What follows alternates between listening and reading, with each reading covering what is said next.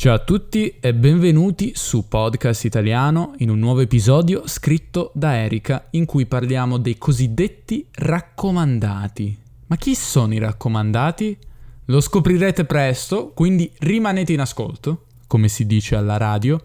Ma prima di iniziare, come sempre, vi voglio parlare di Italki Italki è un sito, è una piattaforma in cui potete fare lezioni di lingua con due tipi di insegnanti, o con i tutor, come me, cioè persone che non hanno una certificazione linguistica, quindi che costano un pochino di meno, oppure con insegnanti professionisti che hanno esperienza oppure delle certificazioni per insegnare una lingua agli stranieri e potete farle direttamente su Skype in maniera assolutamente comoda e, e, comunque decisamente più economica rispetto a una scuola di lingue. E ehm, io insegno su Italki, quindi se volete potete fare una lezione con me oppure con qualsiasi altro insegnante è utile provare tanti insegnanti, tra l'altro, e ultimamente ho conosciuto molti di voi, quindi mi fa molto piacere. Continuate a schiacciare sul link che vi metto um, e avrete 10 dollari una volta che farete la prima lezione, 10 dollari gratuiti. Quindi ci vediamo sui tocchi e ora sentiamoci l'episodio. Qualunque italiano ha sentito o usato la parola raccomandato nella propria vita e più di qualcuno lo è anche stato, almeno una volta. Chi sono allora questi raccomandati di cui tutti parlano? Partiamo dal significato del verbo raccomandare, come descritto dal vocabolario Treccani. Affidare ad altri persona o cosa che sta molto a cuore, pregando o esortando di averne comunque la massima cura. In questo senso raccomandare significa solo pregare qualcuno di trattare bene qualcun altro, in poche parole. In un senso simile a questo si utilizza molto spesso l'espressione mi raccomando, quindi con il verbo al riflessivo, nel senso di ripongo in te la mia fiducia, in contesti come non fare tardi, mi raccomando, oppure Ricordati di portarmi quello che ti ho chiesto, mi raccomando. Inoltre è importante ricordare che raccomandare non si usa come in inglese il verbo to recommend. Questo è un errore che fanno in molti. Ma noi in italiano non diremmo mai una frase come ti raccomando un film, ti raccomando un libro. Diremmo invece ti consiglio un film o un libro.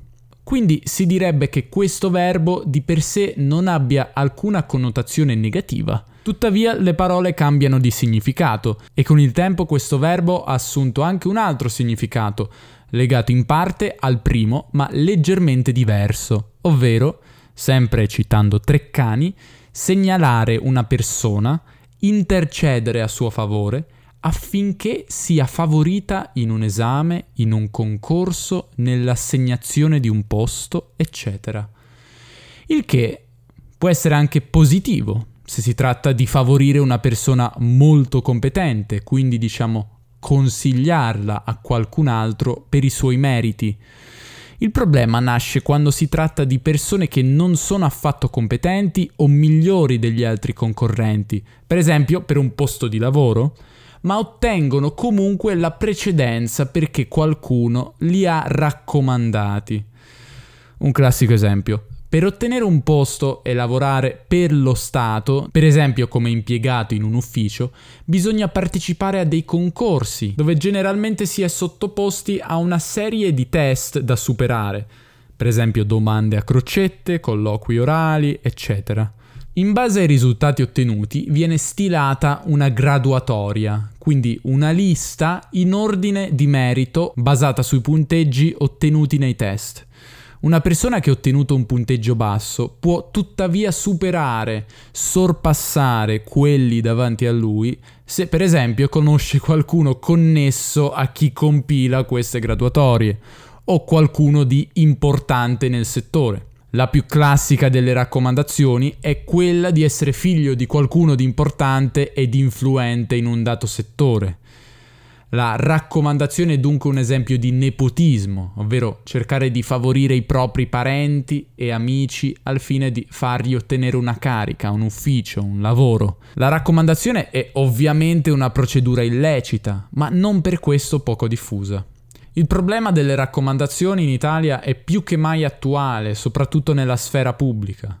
Purtroppo molto spesso in Italia si sentono frasi del tipo senza raccomandazione non vai da nessuna parte, soprattutto per quanto riguarda alcune professioni particolarmente prestigiose, e spesso si sentono frasi del tipo in Italia non c'è meritocrazia. Infatti, per colpa delle raccomandazioni, alcuni ruoli importanti e delicati sono troppo spesso occupati da persone poco competenti che non ricoprono la posizione per i loro meriti, ma esclusivamente grazie alle loro conoscenze.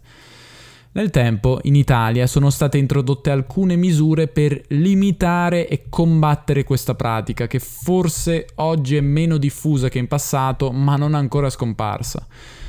Insomma, dare a qualcuno del raccomandato non è un bel complimento. Significa accusarlo di avere ottenuto qualcosa solo perché qualcuno ha messo una buona parola per lui.